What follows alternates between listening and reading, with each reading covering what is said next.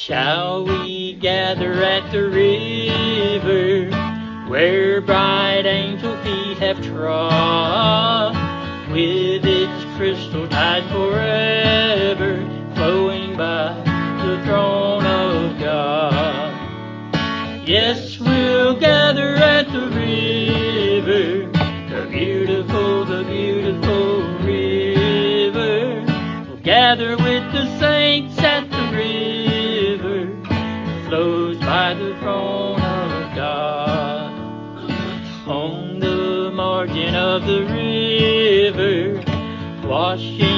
up its silver spray, we will walk and worship ever all the happy golden day.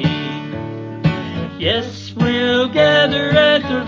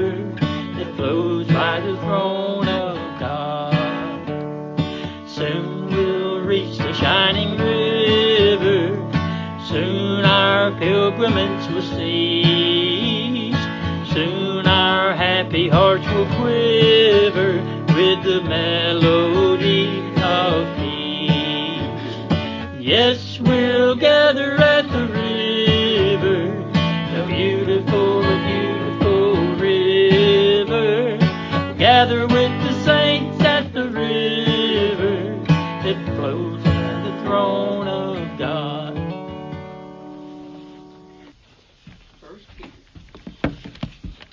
First Peter chapter 1 verse 18.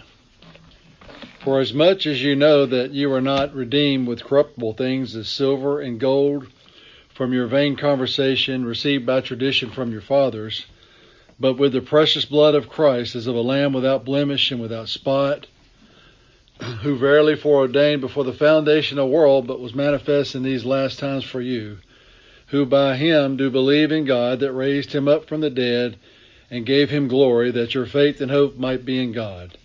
Seeing ye have purified your souls in obeying the truth through the Spirit unto unfeigned love of the brethren, see that ye love one another with a pure heart fervently, being born again, not of corruptible seed, but of incorruptible, by the word of God which liveth and abideth forever.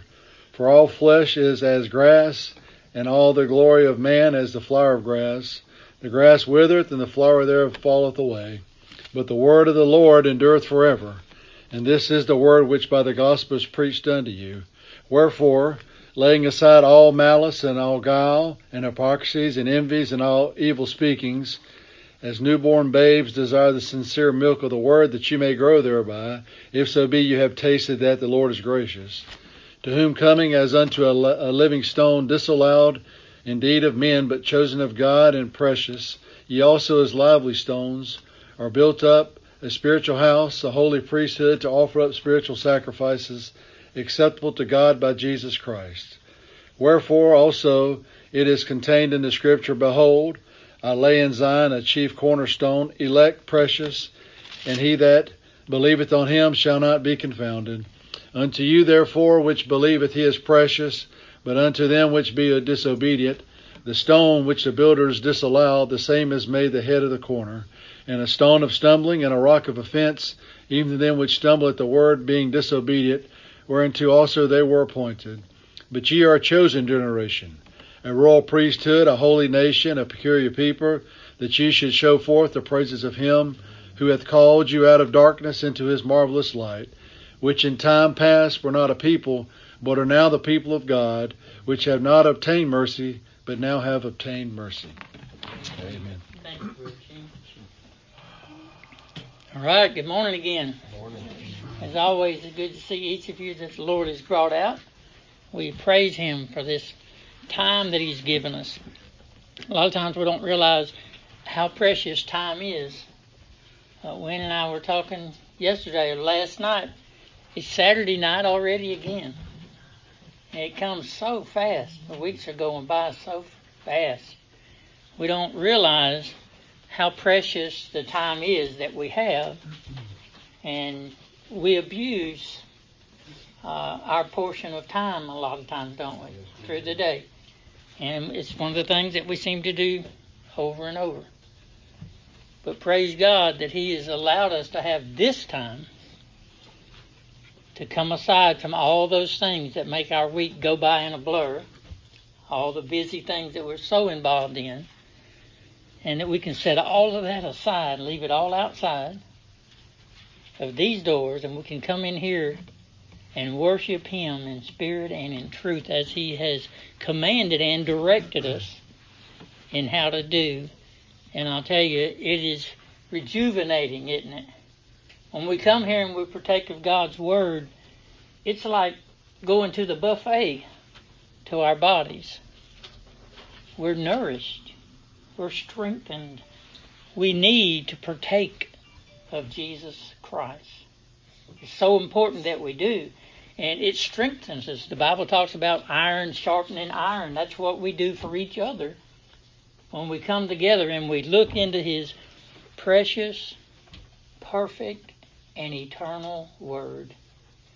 We praise the Lord this morning that He has allowed us to come aside from the things of the world to this place. It's a designated act for us to be here by God. We were told not to forsake the assembling of ourselves together, and God had great reasons for that because He knew that we would need it. He knew that we would be walking in this dusty, sinful world and that we would need to come aside to be separated from the world. And He allows us to do so in this precious time. This time that we're together this morning, it's not going to be repeated. Not ever. This is it. And we've been, we've had this time invested in us by God. So it's so important that we come. And one of the great benefits of us meeting together and looking into God's Word is that we are, as I mentioned earlier, spiritually nourished. We're strengthened. God knows exactly what we need from the milk of the Word to the strong meat of the Word. All right. So, First Peter. I had Brother Gene read some in the first chapter, just kind of to bring us up to speed. But I'm going to begin in chapter 2, verse 1. Usually, when I see a wherefore or therefore, I like to back up and read what was said beforehand because it's making reference to what was previously stated. So, had Brother Gene read that. All right. First Peter chapter 2 and verse 1. Wherefore, now that we know all these things that we just read above, we believe in God, that He raised Jesus Christ from the, from the grave, that our faith and hope, verse 21 in chapter 1, might be in God. Brother Chuck has talked already this morning about not being able to put hope in ourselves or any other, only in God. There's hope nowhere else. That's why we seek Him and we look to Him. All right. So, being nourished by God's Word. If this message has a title, that would be it. Being nourished by God's Word. Who's He speaking to? He's speaking to believers who He described in the previous chapter. Those who believe in Jesus Christ and that God the Father raised him from the dead for the purchase of their souls. Those who have faith in him. He's speaking to us, isn't he? He's speaking to God's chosen people. All right. Now he's going to explain what's necessary in order to And I always think of the steakhouse up here that gives you sherbet. And they say, well, that cleans your palate so you'll enjoy the steak.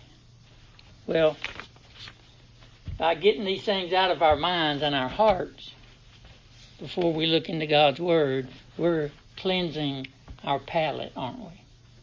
We are because the things of the world hinder our thought process when we look into God's Word. They do. If you look into God's Word, you realize it. If you read God's Word, you realize it. If you attempt to express, to tell the story, to preach God's Word, you realize it for sure. There's opposition, isn't there? And a lot of it is in our minds, our thought processes. Why? Because they, our thought processes, are affected by the things that we see and hear and do every day in this fallen, cursed world. We're still affected by it. So, Peter's going to tell them how to cleanse their palate, if you will. Wherefore, laying aside all malice and all guile and hypocrisies and envies and all evil speaking. And then he says, as newborn babes. So, in our mind, he puts us in a state of mind, if you will, like a newborn babe. What's a newborn babe's mind filled with? Mama, mama, mama. Milk, milk, milk. That's it. You see, the mind is innocent, isn't it? Yes, we're born into sin, and the baby he'll he'll sin from his mother, mother's womb. The Bible tells us exactly that. Why? Because he's a sinner. Because he is under the human nature curse of Adam. Yes, Adam did bring that on us, but as Brother Chuck pointed out earlier, we would have done the same thing. We too are rebellious in our nature. So, as newborn babes, what does a newborn babe desire? The milk, right? God put that instinct in them to seek out that milk to sustain their life. So he's comparing us and, if you will, our mindsets to that of a newborn babe. A lot of times uh, we tend to think that we're so much higher in our thought than to go back to the being a babe in Christ. But God wants us to return there. The sincere milk of the word is the gospel of Jesus Christ, isn't it? It is. It's the account, it's the story of the life of Jesus Christ and its purpose. Constantly, we need to return to the gospel of Jesus Christ. We need to apply it over and over. Why? Because we're affected by the world we live in. And our minds don't stay clean. Our minds don't stay as our palate as we eat the sherbet before the steak. And the way we cleanse our the palate of our mind, let's say, is by putting these things away that have a negative effect on our thoughts of God, on our belief in Him. There are things in the world that will cause you to doubt God if you allow them to affect the way you think. As newborn babies desire the sincere milk of the Word, that you may grow thereby. The baby grows, doesn't he? Or he. They grow because God, through His perfect design of life, provides exactly what that baby, that particular baby, needs. And it comes from that particular baby's mother, doesn't it? The best nourishment is from that particular baby's mother. God knows exactly what we need. And we do need the sincere milk of the Word, the gospel. We need to think about it. We need to contemplate how it affects us how it applies to us and where it belongs in our life.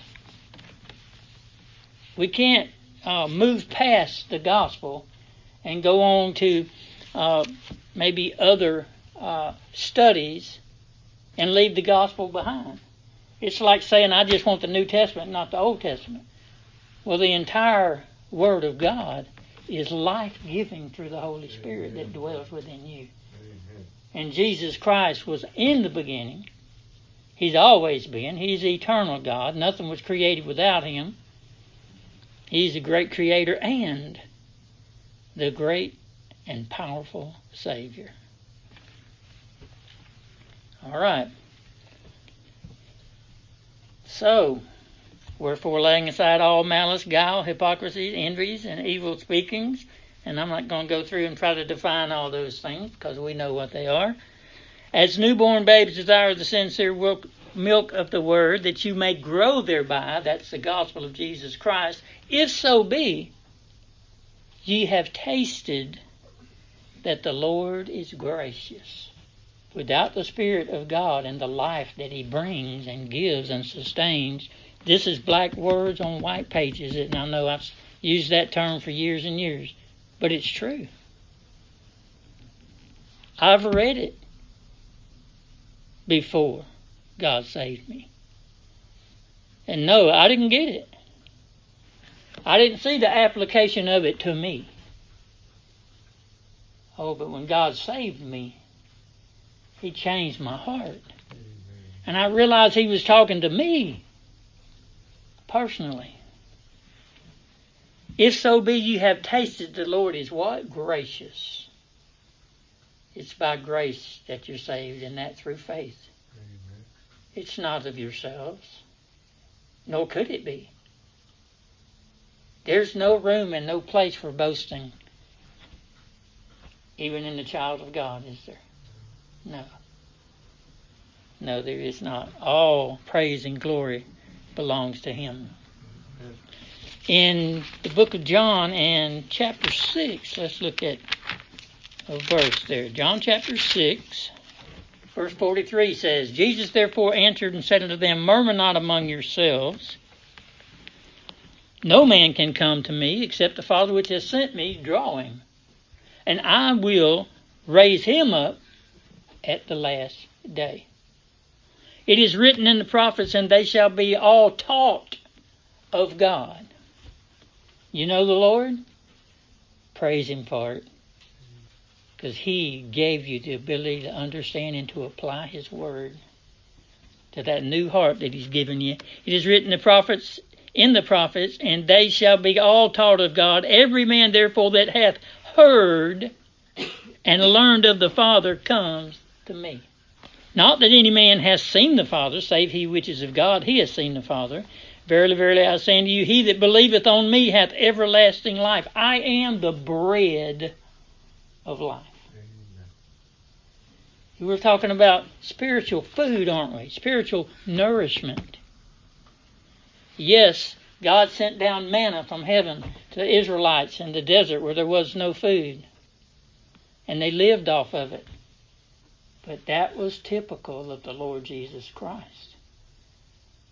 He is the true manna from heaven that God sent down to provide life to those who were hungry, those who had no connection with Him.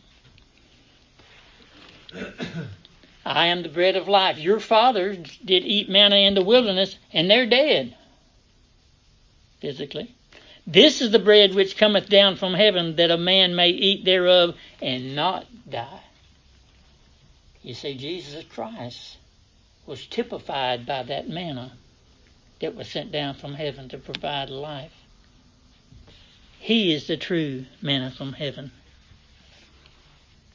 Verse 51. Yes, verse 51 says, I am the living bread which came down from heaven. If any man eat of this bread, and he's talking about partaking of himself, isn't he? And all to partake of Jesus Christ, you have to partake of the gospel, don't you? What he did, who he was, what he did, and who he did it for. why he did it, how he did it, the power that was displayed. He hung on that cross. He lived a perfect life. He purposely gave it up. He came to do that. Like the manna from heaven was sent down to provide life where there was no provision. Jesus Christ was sent down to provide life where there was no provision for that life. No connection to God. But he made a connection, didn't he? He hung on the cross, and God saw us through him and through his shed blood. He paid the price for us. I am the living bread which came down from heaven. If any man eat of this bread, he shall live forever. And the bread that I will give is my flesh, which I will give for the life of the world. Now, the Jews, they were looking at his body, going, We're going to eat his hands and his arms and his feet. Why did they see it that way and not see it spiritually? Because they didn't have the discernment they didn't have the connection with God to understand what he was saying. You do. Praise God. And I do. He was speaking spiritually.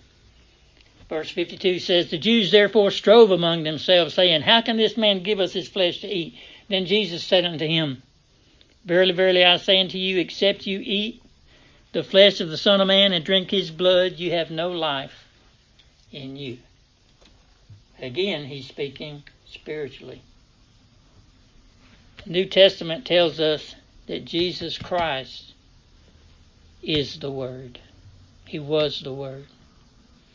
It's about Him. It's all to His glory, this entire book. As we partake of it, we are partaking of Him. Verse 54 says, Whoso eateth my flesh and drinketh my blood hath eternal life, and I will raise him up at the last day. For my flesh is meat indeed, my blood is drink indeed. He that eateth my flesh and drinketh my blood dwelleth in me, and I in him. As the living Father hath sent me, I live by the Father. So he that eateth me, or partaketh of me, or seeks me, even he shall live by me. All right kind of a little side note that I got carried away with. Okay, so back to 1 Peter chapter 2, in verse 4. Verse 3 said, If so be you have tasted that the Lord is gracious, you have experienced his grace and his mercy. To whom coming as unto a living stone, disallowed indeed of men, but chosen of God and precious. Oh, how precious. Only perfect human that ever lived. Oh, how precious. Chosen of God. He sent his own son to die for you. Ye also, verse 5, as lively stones or living stones, are built up a spiritual house and a holy priesthood That's the Lord's church. He put us together. He is building this holy priesthood, this spiritual house. It's not the walls and the roof. No, it's us. It, the church is us. Ye also, as lively stones, are built up a spiritual house, a holy priesthood, to offer up spiritual sacrifices acceptable to God by Jesus Christ. Kind of what started this was our uh, study last week was of Cain and Abel. And uh, they were allowed to come and make sacrifices to God. And they represented two approaches to God. One was by faith we read over in Hebrews 11 that it's by faith that Abel brought a more acceptable sacrifice. And that's what was missing.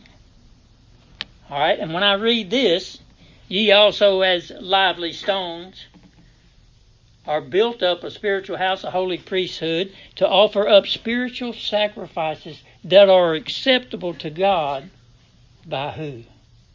Jesus Christ. Who's God ever been pleased with?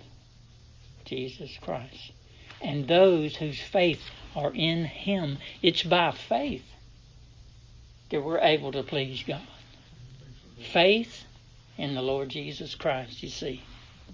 Wherefore also it is contained in the Scripture Behold, I lay in Zion a chief cornerstone, elect, precious. See, God just doesn't do anything haphazardly, does He? No, He has perfect plans. He has a perfect plan for you and your life. And as you trust in Him and stand on Jesus Christ, the rock of your salvation, and live for Him, oh, He is living in you. Anything good that comes out of one of us, it's God doing it, and we're just an instrument. And that's a fact. You see, that's where uh, the glory of man is set aside, and the glory of God is realized in its fullness, isn't it? Yes, salvation is by grace through faith. Behold, verse 6 I lay in Zion a chief cornerstone, elect, precious, and he that believeth on him shall not be confounded. I said before that before I was saved, I read this book, but I was confounded. I was confused. I didn't understand the application of it.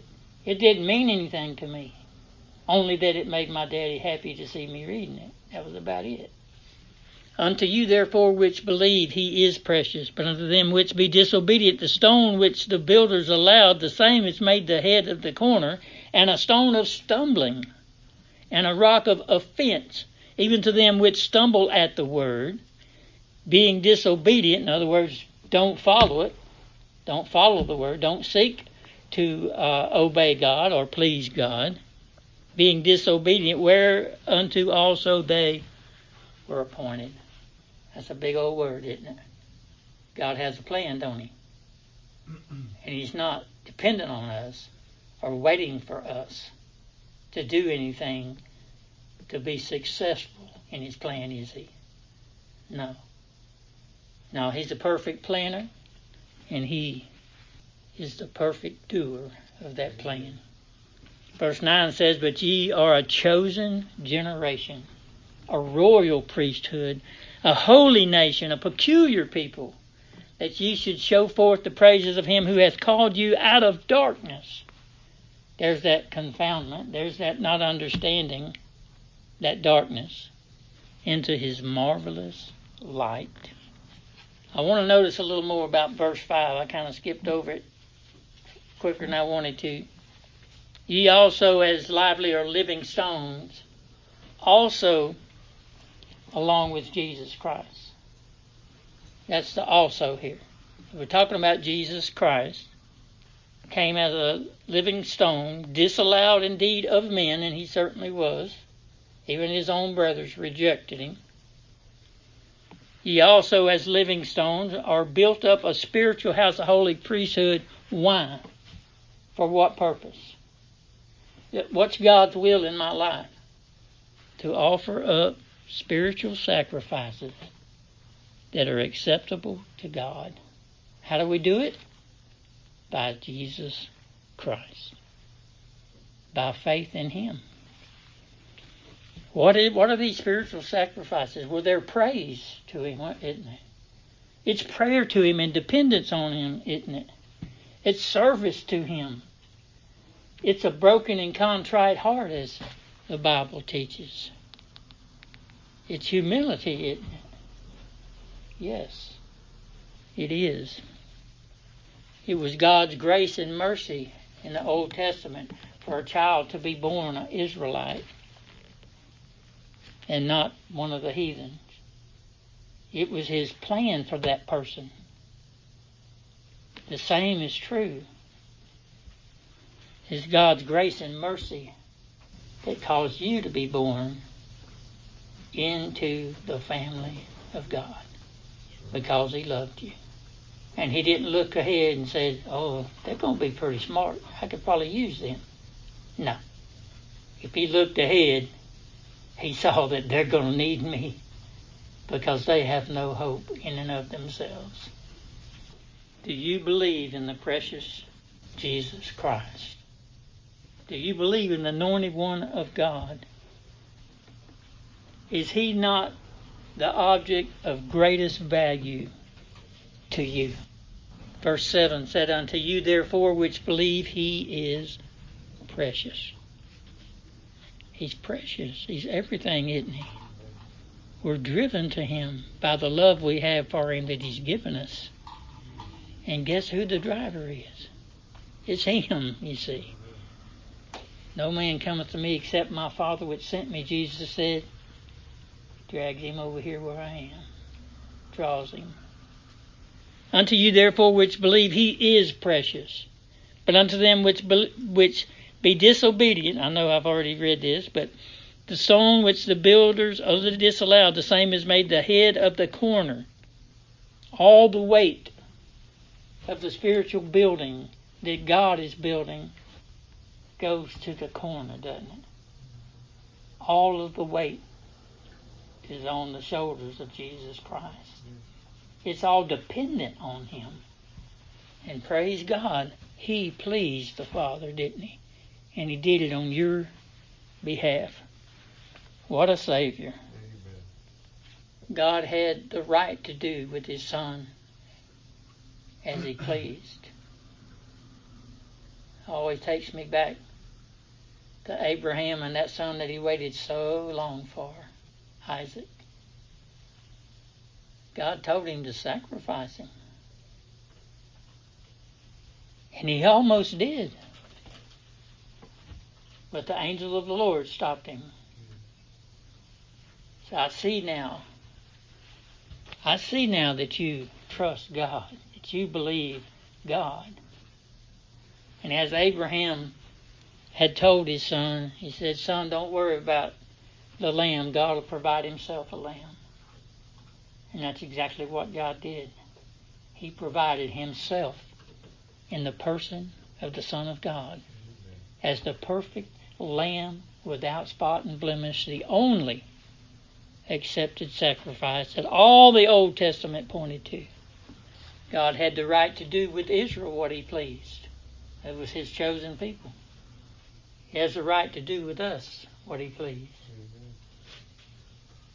And praise God, his pleasure was in drawing us unto himself and saving our souls. Mm-hmm. And that for an eternal life with him. He has the sovereign right to do with all his creatures as it pleases him. Turn with me now to Romans chapter 9 and we'll close right here. Romans chapter 9, verse 11. For the children being not yet born, neither having done any good or evil, that the purpose of God according to election might stand, not of works, but of him, God, that calleth. It was said unto her, The elder shall serve the younger. As it is written, Jacob have I loved, but Esau have I hated. What shall we say then? Is there unrighteousness with God? God forbid. For he saith to Moses, I will have mercy on whom I will have mercy. I will have compassion on whom I will have compassion. So then it is not of him that willeth, nor of him that runneth, but of God that showeth mercy. For the scripture saith unto Pharaoh, Even for this same purpose have I raised thee up, that I might show my power in thee, and that my name might be declared throughout all the earth. Therefore hath he mercy on whom he will have mercy, and whom he will he hardeneth. Thou wilt say then unto me, Why doth he yet find fault? For who hath resisted his will? Nay, but, O man, who art thou that repliest against God? Shall the thing formed say to him that formed it, Why hast thou made me thus? Hath not the potter power over the clay of the same lump to make one vessel unto honor and another unto, unto dishonor? What if God, willing to show his wrath and to make his power known, endured with much long suffering the vessels of wrath that are fitted to destruction, and that he might make known the riches of his glory on the vessels of mercy, which he had afore prepared unto glory. What a Savior.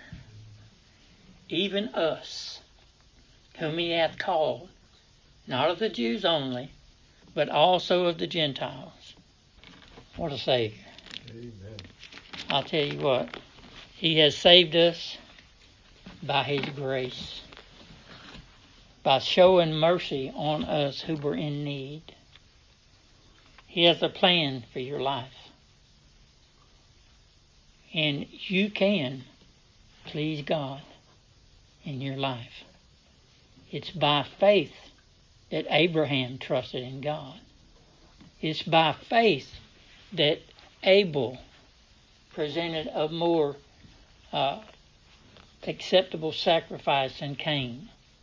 It's by faith that Noah built the ark. It's by faith that you live your life for Jesus Christ. And as you trust in Him, you are more and more strengthened every day. Oh, that we would stand on that rock because the storms are coming. But God says, Fear not. Why? He says, Because I am with you. I will never leave you and I will never forsake you. What a great Savior.